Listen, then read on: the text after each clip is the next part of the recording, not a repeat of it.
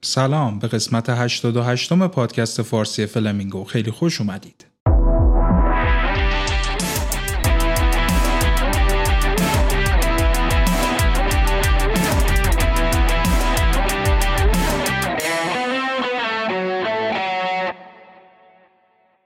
مجددا سلام عرض می‌کنم خدمت همه شما همراهان گرامی شنوندگان عزیز پادکست فارسی فلمینگو. خیلی خوشحالم از اینکه یک قسمت دیگه در خدمت شما هستم. امروز شنبه 8 مرداد ماه 1401 و قرار توی این قسمت مقالات جدیدی که طی یک هفته گذشته اومدن با هم بررسی کنیم. کووید چقدر زیاد شده؟ یعنی یه مدت خوب بود داشت کم می‌شد همه چی شرایط داشت بهتر می‌شد اما مجددا هم تعداد ابتلاها زیاد شده هم از اون ور مقاله ها زیاد شده هم اومیکرون یه خورده داره اذیت می‌کنه. یعنی الان من هفت تا مقاله آماده کردم که تو این قسمت با هم صحبت بکنیم 6 تاش راجع به کوویده و هفتمیش هم دیگه آبله میمونیه یعنی خیلی موضوع مهمی بود حتما باید با هم صحبت می‌کردیم. مقاله های کوویدمون هم از اون ور خیلی مهمن. یکی رو توصیه های جدید CDC راجع به قرنطینه در برابر عفونت با اومیکرون. تو مقاله دوم خود اومیکرون رو بررسی می‌کنیم که اصلا چرا اینقدر مصریه مقاله سوم میریم سراغ مولنوپیراویر اون اولین داروی خوراکی که برای درمان کووید 19 بود. یه مطالعه جدید ازش انجام شده. سر مقاله چهارم با هم بررسی می‌کنیم که چرا تیتر آنتیبادی هایی که در اثر تزریق دوز بوستر به وجود میان بعد یه مدتی خیلی کم میشن. مقاله پنجم ابتلا به کووید رو توی کودکان بررسی می‌کنیم و اینکه موارد شدید کووید تو کودکان دیده شده علائمشون چجوری بوده؟ توی مقاله ششم ارتباط کووید رو با خانم های باردار بررسی می‌کنیم و اینکه ابتلا به کووید توی دوره بارداری چه تأثیری می‌تونه روی زایمان و سلامت جنین داشته باشه. قسمت آخر هم به آبله میمونی اختصاص دادیم از تاریخچش با هم صحبت می‌کنیم تا درمانش. قبل از اینکه بریم سراغ مقالات همینجا می‌خوام تشکر بکنم از همه دوستانی که توی این مدت پیگیر احوال ما بودن و پیام می‌دادن یا کامنت میذاشتن. دمتون گرم واقعا. مرسی از این دلگرمی که به ما می‌دید. و از اون طرف یک خبر جدید هم می‌خوام بهتون بدم که page اینستای فلمینگو تغییر پیدا کرده و حالا لینکش رو توی قسمت توضیحات می‌ذارم. می‌تونید برید اونجا یا حالا از قسمت توضیحات خود پادکست می‌تونید برید آیکون اینستاگرام رو بزنید. page مد امروز page ی هستش که مکمل پادکست فلمینگو در اینستاگرام هستش و اونجا قراره که اخبار پزشکی عمدتا حواشی روز و اخبار روزمره و یک سری اخبار داخلی اونجا پوشش داده بشه و از این طرف هم مقالات و بخش علمی تر رو میایم توی پادکست با هم راجبش صحبت می‌کنیم. پس دمتون گرم. داخل خود page فلمینگو هم استوری می‌ذارم. اینجا هم اعلام کردم. اگه دوست داشتید page مد امروز رو به عنوان مکمل کار پادکست فلمینگو دنبال بکنید و اونجا هم یه سری اخبار خواهیم گذاشت. خیلی صحبت کردم دیگه. سری بریم سراغ مقالات.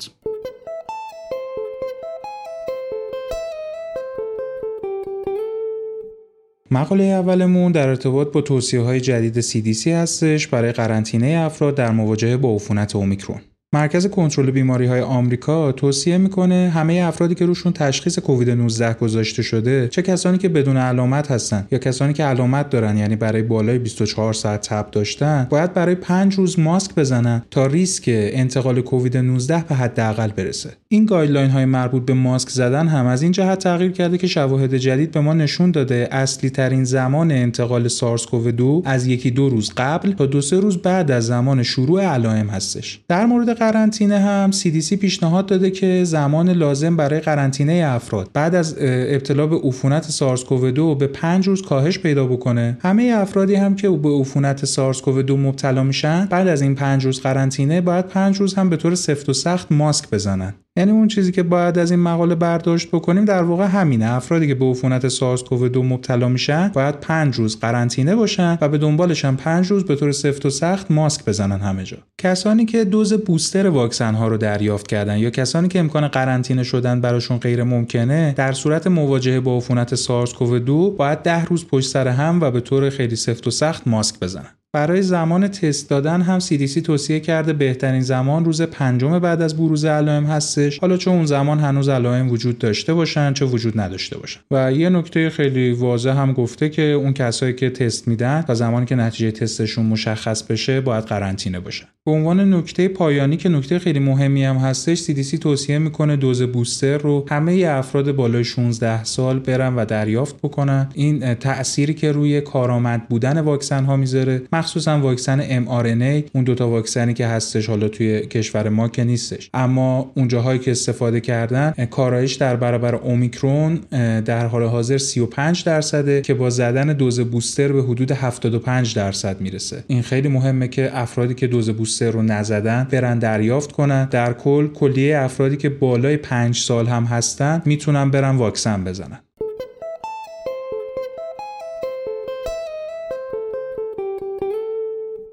مقاله دوممون راجع به اینه که چرا اومیکرون نسبت به سایر واریان های سارس کوو 2 تره خب به طور کلی توی مواجهه با کووید 19 شناخت پاتوژنز این ویروس خیلی به ما کمک می‌کنه که بدونیم چجوری باید باش مقابله بکنیم و راهکارهای درمانی رو بهینه بکنیم. بررسی بیماریزایی و خونسا کردن یه ویروسی مثل سارس کوو 2 اصلا کار راحتی نیستش چون سطح امنیت بالایی می‌خواد که در واقع توی این مطالعه biosafety level 3 رو می‌خواسته که خب خیلی کار دشواریه. به همین دلیل توی این مطالعه اومدن از ویروس های کاذب مثل ویروس استوماتیت تاولی و lentivirus کاذب با پروتئین spike سارس کوو 2 استفاده کردن. ولی همونطوری که خدمتتون گفتم این ویروس های کاذب در واقع فقط پروتئین های سطحی سارس کوو 2 رو همراه خودشون دارن. ژنوم همراهشون ندارن از سارس کوو 2 و اگه تغییراتی توی ژنوم ایجاد شده باشه که باعث بیشتر شدن این بیماری زایی بشه ما نمی‌تونیم با استفاده از pseudovirus ها متوجهش بشیم. پس در کنار استفاده از pseudovirus ها یا ویروس های کاذب پژوهشگران این مطالعه از یک سری VLP یا پارت particle های شبیه ویروس هم استفاده کردن که این particle ها در واقع capsid هایی هستند که در وسطشون RNA هم وجود داره. پس در واقع توی این مطالعه بیماریزایی اومیکرون رو به وسیله دو چیز متفاوت سنجیدن. یکی ویروس های کاذب که فقط spike protein سارس کوو 2 رو روی سطحشون دارن. یکی هم VLP یا particle های شبه ویروسی که capsid ان و RNA این particle های شبه ویروسی در واقع RNA شون از چهار plasmid خاص تشکیل شده که سه تا از این plasmid ها برای بیان آنتیژن های spike، nucleocapsid، membrane و envelope سارس کوو 2 هستند و چهارمین plasmid یک ام خاص هستش که در واقع سیگنال بسته‌بندی یا packaging signal رو میاد بیان می‌کنه. یعنی به جای اینکه خطر استفاده از ویروس اصلی رو به جون خودمون بخریم ما اومدیم یک particle شبیه ویروس طراحی کردیم و اون چیزهایی که خودمون نیاز داریم رو درش استفاده کردیم که به نتایجی که می‌خوایم برسیم و اون خطر رو هم نداشته باشه. این مطالعه در واقع بر روی واریان های B.1 وان دلتا و اومیکرون انجام شده و همشون با wild type یا همون واریان B.1 مقایسه شدن. حالا بخوایم بریم سراغ نتایج. ذرات شبه ویروسی دلتا در مقایسه با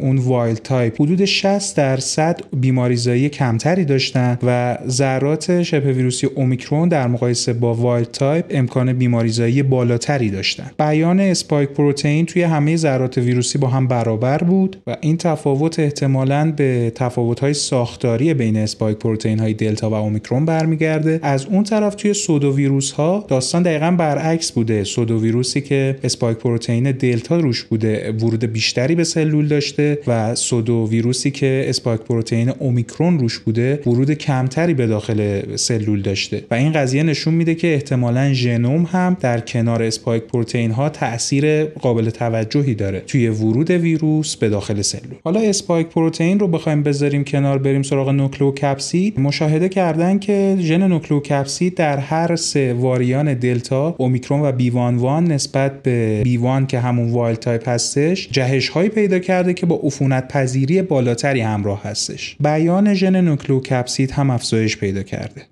اما وقتی اومدن membrane و envelope رو در هر سه تا گونه دلتا، اومیکرون، B.1.1 با wild type مقایسه کردن دیدن که اینها اتفاقا جهش هایی داشته که بیماریزایی رو کاهش داده. اما اگه مجموع spike پروتئین، نوکلئوکپسید، انولوپ و ممبران رو بذاریم در کنار هم این مجموعش هستش که باعث شده عفونتزایی اومیکرون اینقدر زیاد باشه و اینقدر مصری باشه. مجموع این جهش ها باعث شده که بیماریزایی اومیکرون در مقایسه با گونه اصلی سارس سارس کوو 2 حدود 5 برابر بیشتر باشه. از این داستان اگه بخوایم بگذریم و بریم سراغ قابلیت خونساسازی و عملکرد واکسن های ما در برابر این واریان ها مشاهده کردن تیتر آنتیبادی های خونسا کننده سرم در مقابل با اون واریان اصلی کرونا برای کسایی که واکسن های mRNA دریافت کردن حدود 500 و برای کسایی که واکسن های وکتور یا همون ویروس های زنده ضعیف شده استفاده کردن حدود 30 هستش. اما این اعداد فقط برای قابلیت خونساسازی این واکسن ها در برابر بیوان هستش. در مقابل دلتا این اعداد یک مقداری کمتر میشه و در برابر اومیکرون 15 تا 18 برابر کاهش پیدا می‌کنه. البته که گفته شده دوز سوم واکسن های mRNA باعث میشه که آنتیبادی های خونسا کننده در برابر اومیکرون هم یک مقداری بیشتر بشن اما با این حال هنوز 8 برابر کمتر از اون مقدار تیتریه که در برابر بیوان تولید میشه. در مورد حساسیت واریان اومیکرون نسبت به مونوکلونال آنتیبادی ها به ذکر همین نکته بسنده می‌کنیم که این واریان تقریبا نسبت به همه monoclonal antibody ها مقاوم هستش به غیر از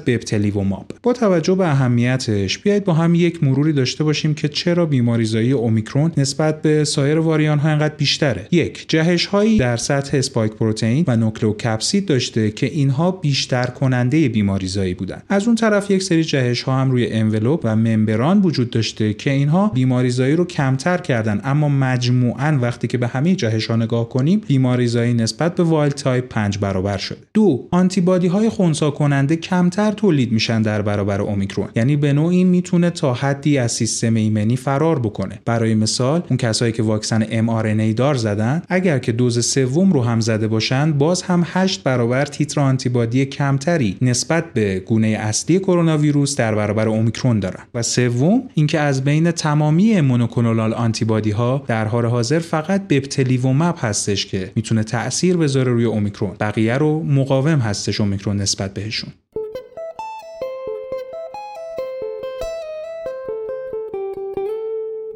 مقاله سوممون راجع به داروی مولنوپیراویر هستش که فکر می‌کنم بشناسید. توی قسمت های قبلی راجبش صحبت کردیم. مولنوپیراویر اولین داروی خوراکی بودش که برای کووید 19 تایید شد و حالا تحقیقات بیشتری راجبش انجام شده. این دارو در واقع یک پیش داروی ریبونوکلوزیدی از ان هیدروکسی سایتیدین هستش که در برابر سارس کووید 2 موثره و بخوام دقیقا بهتون بگم که روی کجا اثر می‌کنه. روی یک آرنی پلیمراز خاص که سارس کووید 2 داره. اسم RDRP یا RNA Dependent RNA Polymerase. قبل از این مطالعه تحقیقات توی آزمایشگاه تو محیطای این ویوو این ویترو براش انجام شده بود و نشون داده بود که توی محیط آزمایشگاهی در برابر SARS-CoV-2 موثره. اما توی این مطالعه اومدن یک مطالعه cohort یا همگروهی تشکیل دادن که اثر بخشی این دارو رو توی زندگی واقعی و توی محیط واقعی هم بیان و بسنجن. خب برتری عمده که این دارو داره مثلا نسبت به رمدسیویر اینه که یه داروی مثل رمدسیویر یا monoclonal antibody ها رو به طور کلی نمیشه توی خونه دریافت کرد. باید حتما تو بیمارستان بیمار بره و دریافت کنه. اما این داروی خوراکی رو میشه راحت توی خونه استفاده کرد. توی مطالعات مرحله دوم clinical مشخص شد که کارآمدترین دوز این دارو 800 میلی گرم هر 12 ساعت هستش به مدت 5 روز. تعدادی از افرادی که کووید 19 شون به وسیله تست PCR تایید شده بود توی مطالعه شرکت کردند و افراد علامت داری که نیاز به اکسیژن نداشت یا توی ریسک علائم شدید به دلیل کوموربیدیتی ها نبودن براشون مولنوپیراویر تجویز شد. 192 نفر با میانگین سنی 70 ممیز 4 دهم سال توی مطالعه شرکت داده شدن که 144 نفرشون بالای 40 سال سن داشتن. یعنی عمده افرادی که توی این مطالعه شرکت کردن کسایی بودن که میان سال یا سالمند بودن. توی دوره follow-up فقط ده و چهار دهم درصد از شرکت کننده ها بیماریشون پیشرفت داشته و اون کسایی که بیماری های neurodegenerative داشتن ریسک بیشتری برای پیشرفت کووید 19 شون هم وجود داشته. در واقع بعد از انجام آنالیز های چند متغیره پژوهشگران متوجه شدن که افراد با سن بالاتر که مشکلات neurologic دارن و تنگی نفس به عنوان علائم اولیه بیماری کوویدشون بوده و این کووید رو حالا توی بیمارستان به خاطر بستری بودن به دلیل یک سری مسائل دیگه گرفتن اینها بیشترین ریسک رو برای پیشرفت بیماری دارن. نکته مهم دیگه که توی مطالعه وجود داره اینه که مولنوپیراویر توی افراد مسنی که در واقع واکسن هم دریافت نکردن برای کووید 19 موثر بوده و به عنوان درمان اولیه با کاهش ریسک پیشرفت بیماری همراه بوده. عوارض جانبی این دارو هم توی 6 و 8 درصد افراد اتفاق افتاده که به طور کلی میشه گفتش که سیفتی و ایمنی خوبی داشته این دارو. حالا درسته که باز هم به مطالعات بیشتری نیاز داریم با تعداد افراد بیشتر که بشه اثر بخشی این دارو رو به طور بهتری معین کرد. اما خود این مطالعه هم یه نقطه امیدیه برای اینکه در آینده شاهد داروهای خوراکی برای کووید 19 باشیم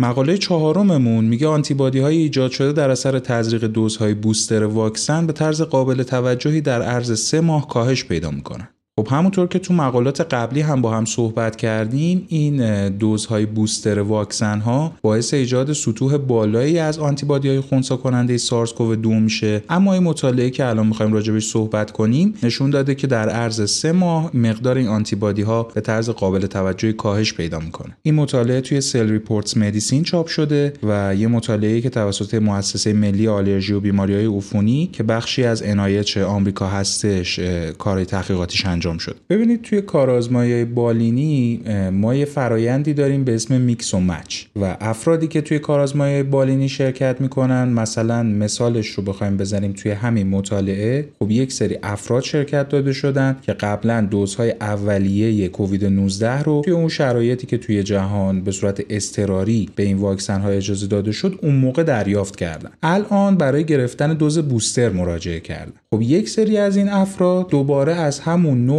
واکسنی که قبلا گرفته بودن برای دوز بوستر هم بهشون داده میشه. اما به یک سری دیگه از افراد یه واکسن متفاوت نسبت به اون دوزی که قبلا دریافت کردن یه چیز دیگه بهشون دادن. همین چند وقت قبل مقاله توی نیو انگلند چاپ شده بود که نشون می‌داد هر ترکیبی بین دوز اولیه‌ای که افراد از واکسن کووید 19 دریافت کردن و دوز بوستر وجود داشته باشه به صورت اولیه باعث افزایش میزان آنتیبادی ها علیه سارس کوو 2 میشه. هر ترکیبی. ولی خب این موضوع در طول زمان بررسی نشده. یعنی هدف این مقاله دقیقا همینه که این موضوع رو در طول زمان بررسی کنه. که این آنتیبادی ها چه مدت بالا میمونه سطحشون در داخل خون. حالا بریم سراغ اصل مطلب. چیزی که توی این مطالعه متوجه شدن اینه که سطح آنتیبادی که گفتیم با هر ترکیبی به صورت اولیه بالا رفته در برابر واریان های مختلف اومیکرون بعد از گذشته سه ماه به طور کلی بین دو و چهار دهم تا پنج و سه دهم برابر افت داشته. به طور خاص بخوایم صحبت کنیم زیرگروه های BA دو دوازده یک یک و نیم برابر و زیرگروه های BA 4 و BA 5 که در حال حاضر BA 5 خیلی توی آمریکا شایع هستش دو نیم برابر حساسیت کمتری نسبت به خونسا شدن داشتن. نکته ای که تکراری می‌دونم قبلا هم گفتم اینه که همه این مقایسه ها با wild type با اون BA 1 انجام شده. این توصیفات کمتر و بیشتر در مقایسه با variant های مختلف با BA1 هستش. در واقع خلاصه مقالاتی که تا اینجا توی این قسمت گفتیم رو بخوایم با هم یه مرور خیلی سریع و مفید داشته باشیم اینه که این variant اومیکرون انگار واقعا بد کوفتیه و باید خیلی بیشتر مراقبش باشیم. این واکسن ها هم انگار اونقدر که ما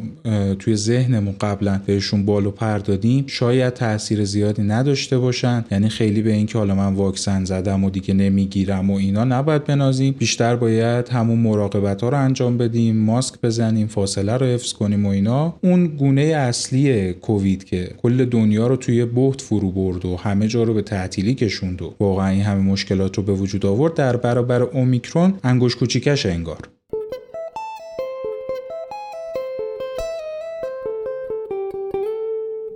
مقاله چهارممون مطالعه هست که تو ایسلند انجام شده و بهمون میگه که علائم شدید کووید تو چه تعدادی از کودکان مشاهده شده. همونطور که بهتون گفتم این مطالعه توی ایسلند انجام شده و توی این کشور 16 درصد از case های مثبت کووید 19 افراد زیر 18 سال هستن. وقتی اومدن ابتلا به کووید 19 در بین کودکان رو بر اساس سن استاندارد سازی کردن، مشاهده کردن به طور کلی از هر هزار کودک 21.5 نفر کووید 19 گرفته. این عدد در بین کودکان زیر چهار سال حدوداً 11 کودک از هر هزار نفر بوده بین 4 تا 13 سال 21 و نیم کودک از هر هزار نفر بوده و بین 14 تا 17 سال 31 و 8 نفر از هر هزار نفر بوده. یعنی با افزایش سن بروز کووید توی کودکان به طرز قابل توجهی بیشتر شده. از بین کل کودکانی که به کووید 19 مبتلا شدن 52.5 درصدشون پسر بودن کلا 5.5 درصد از این جمعیت هم کووید 19 مثبت داشتن هم یک بیماری زمینه‌ای مثل سابقه آس، نارسایی قلبی، دیابت تیپ 1، اختلالات سیستم ایمنی و فلج مغزی. در کل 21.5 درصد از کودکان هیچ علامتی نداشتن، آسیمتوماتیک بودن و از بین کودکانی که علامت داشتن 34 درصدشون تب داشتن و 30 درصدشون هم سردرد داشتن. موارد آسیمتوماتیک و بی علامت خیلی در بین جمعیت 4 تا 7 سال و بعدش بین جمعیت 8 تا 13 سال در بین کودکان دیده شده. در کل 74 درصد کودکان علائم خیلی خفیفی داشتن حدود 5 درصد کودکان علائم متوسط داشتن و علائم شدید به طور کلی در بین کودکان دیده نشده. شیرخواران زیر 6 ماه هم نه علائم خفیف نه متوسط کلا هیچی نداشتن. در مورد مدت زمان علائم این کودکان هم حدود دو درصدشون علائمشون کمتر از دو روز طول کشیده. حدود 50 درصد بین دو تا نه روز علائمشون طول کشیده و حدود 16 درصد هم برای بالاتر از ده روز علائم داشتن. با افزایش سن کودکان احتمال بیشتر طول کشیدن علائمشون هم بالاتر می‌رفته و مثلا توی جمعیت کودکان 4 تا 7 سال به طرز قابل ملاحظه احتمال اینکه علائمشون بیشتر از ده روز طول بکشه کم هستش. در مورد منابعی هم که کودکان از اونجا در واقع به این عفونت آلوده شدن حدود 65 درصد خونه ها هستش خونه خود کودکان و 12.5 درصد مدرسه ها و مراکز نگهداری روزانه حدود 13 درصد مراکز تفریحی و 9 درصد هم منبع ناشناخته هستش. پس خلاصه این مقاله به این شکل شد که کووید شدید اصلا توی کودکان نداریم. کووید متوسط هم خیلی کم دیده میشه درصد خیلی پایینی داره و کودکان عمدتا یا بی علامت هستن و اگه علامتی داشته باشن علائم خیلی خفیفی دارن. البته با افزایش سن کودکان خب احتمال اینکه علائم یک مقداری بیشتر بشه یا بیشتر طول بکشه بالاتر میره. در ضمن توی این مطالعه مشاهده کردند که بیماری های زمینه ای هم اگر توی کودکان وجود داشته باشه ارتباطی با ابتلاع کودکان به نوع متوسط کووید نداره.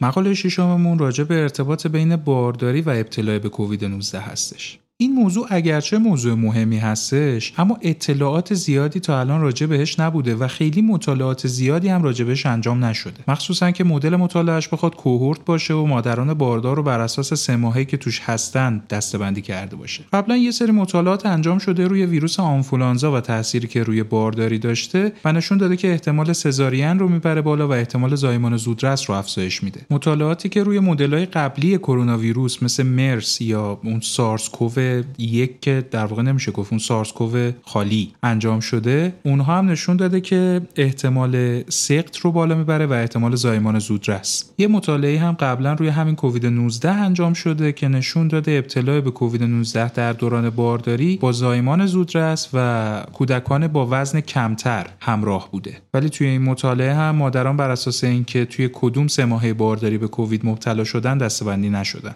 توی این مطالعه که توی اسرائیل انجام شده ارتباط بین اینکه مادران توی کدوم یکی از سه ماه بارداری به کووید 19 مبتلا بشن با اینکه کودکشون زودتر از موعد به دنیا بیاد یا اینکه وزن کمتری نسبت به زمان تولدش داشته باشه بررسی شده. نتیجه مهم و اصلی این مقاله رو بذارید همینجا بهتون بگم. ابتلا به کووید 19 در سه ماهه سوم بارداری ریسک زایمان زودرس رو به طرز قابل توجهی بالا می‌بره. البته چنین قضیه‌ای برای ابتلا به کووید 19 در سه ماهه اول و دوم صدق نمی‌کنه. القای بارداری هم در خانم هایی که توی سه ماهه سوم بارداری به کووید 19 مبتلا میشن بیشتر مشاهده شده. نسبت به مادرانی که به کووید 19 مبتلا نبودن. البته هیچ تفاوتی بین وزن کودکان در زمان تولد بین دو گروه مادرانی که به کووید 19 مبتلا شده بودند و مادرانی که کووید 19 نداشتند مشاهده نشده. در واقع این مطالعه نشون داده که ابتلا به کووید 19 در بارداری روی رشد جنین تاثیر خاصی نمی‌ذاره اما توی سه ماه سوم بارداری می‌تونه احتمال زایمان زودرس رو افزایش بده و القای زایمان رو هم بیشتر می‌کنه.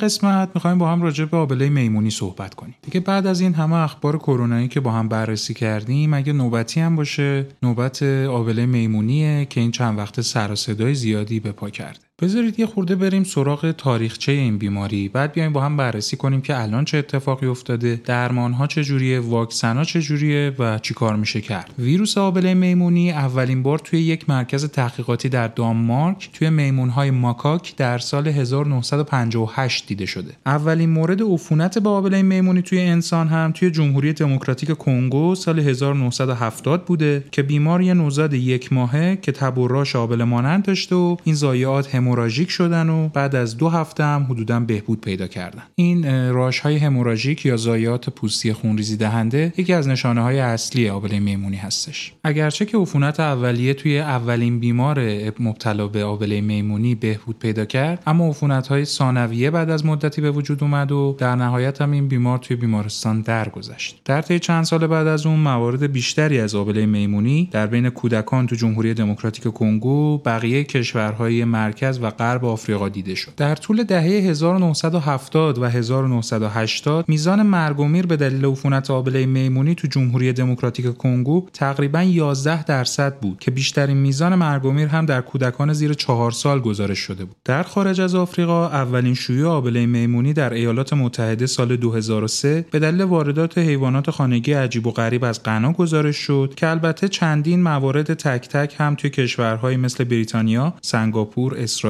و ایالات متحده گزارش شدن که همگی مرتبط با سفر قبلی به نیجریه بودن. حالا الان چه اتفاقی افتاده؟ 4 می 2022 یعنی حدوداً دو ماه قبل یه بیمار با راشای غیرقابل توضیح و سابقه سفر اخیر به نیجریه میره به یه بیمارستانی تو بریتانیا مراجعه می‌کنه تشخیص آبله میمونی می‌ذارن اول روش بعد میان از سطح تاولش با swab نمونه تهیه می‌کنن PCR انجام میدن و این تشخیص تایید میشه اما اتفاقی که از اون موقع افتاده اینه که اون تعداد موارد تک توکی که در طی سالیان توی چند تا کشور مشاهده شده بود تبدیل شده در طی این دو ماه به هزاران مورد جدید آبله میمونی در بیش از 50 کشور در 6 قاره. این بزرگترین شیوع غیر بومی ویروس آبله میمونیه که هیچ ارتباطی بین افرادی که درگیر شدن به صورت کلی با هم وجود نداره و سابقه سفر به مناطق بومی هم وجود نداره. ویروس آبله میمونی عمدتا از طریق تماس فیزیکی نزدیک منتقل میشه. توی دوره کنونی هم شیوعش بیشتر تو بین مردانی که رابطه جنسی با مردای دیگه دارن و کسایی که شرکای جنسی متعدد دارن دیده شده.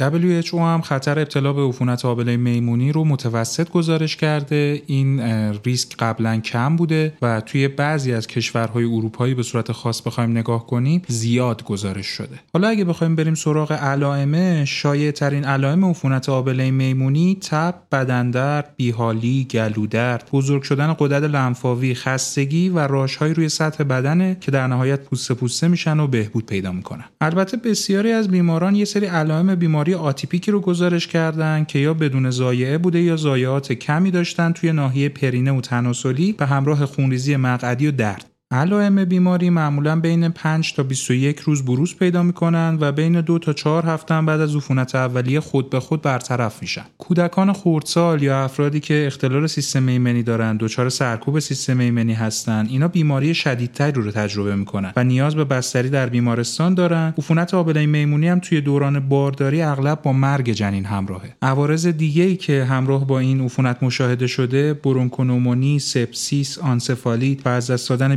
بینایی بوده. میزان مرگ و میر هم برای این عفونت بین 3 و 6 دهم تا 10 درصد گزارش شده. حالا چه واکسن هایی رو ما برای این آبله میمونی داریم در حال حاضر؟ کلا واکسیناسیون یک مسئله هستش که در برابر آبله ها خیلی خوب جواب میده و میزان بروز و شیوع و همه این موارد رو میاره پایین. در حال حاضر تو ایالات متحده و اروپا دو تا واکسن برای استفاده انسانی تایید شده. یکیشون اسمش هستش آونتیس پاستور اسمال پاکس واکسین که به طور خلاصه APSV گفته میشه بهش. واکسن بعدی هم اسمش ACAM 2000 هستش که به صورت سینگل دوزه. البته این دوتا واکسن حاوی ویروس هایی هستن که قابلیت تکثیر دارن و نمیشه اونا رو به افرادی که نقص ایمنی دارن تزریق کرد. اخیرا یه واکسن دو دوزی ساخته شده به اسم Modified Vaccinia Ankara ویروس Bavarian Nordic یا به طور خلاصه MVABN چه اسم طولانی. این واکسن دو دوزی MVABN در واقع حاوی ویروس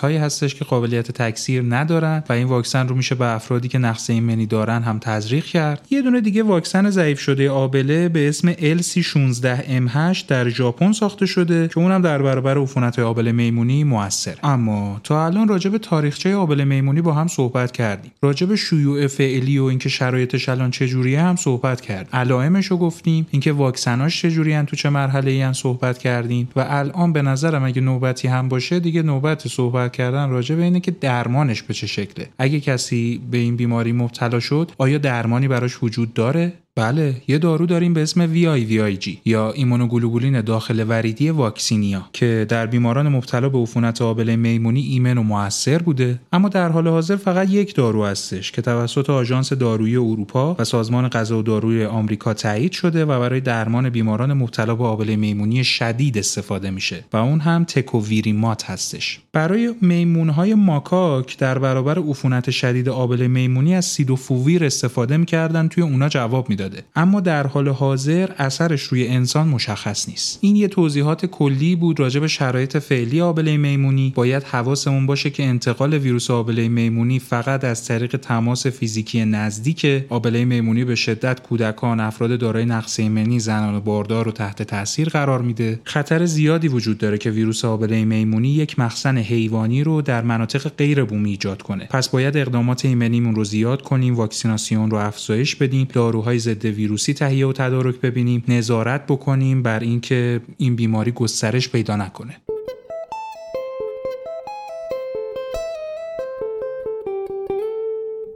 درود بر شما همراهان گرامی پادکست فارسی فلمینگو. دمتون گرم که این قسمت رو هم همراه ما بودید. لطفا اگه با این قسمت حال کردید اگه دوست داشتید یه feedback ی بهم به توی کامنت ها بدید. من واقعا انرژی می‌گیرم از پیام شما و page مد امروز رو لطفا فراموش نکنید. اون page م در واقع page اصلی پادکست فارسی فلمینگو توی اینستاگرام خواهد بود و به هر حال سعی می‌کنیم که اونورم کاور بکنیم محتوای اختصاصی خودش داشته باشه. کلا هم من تلاش می‌کنم یه مقداری پرکارتر باشم. این وقفه ها این غیبت ها کمتر بشه. دمتون گرم که با این شرایط با وجود این سختی ها ما رو همراهی می‌کنید. ما هم خب به هر حال تلاش می‌کنیم با توجه به اینکه شما همراه ما هستید بیایم و هر جوری شده این قسمت ها رو تهیه کنیم. مرسی تا قسمت بعدی و تا درود دیگر. بدرود.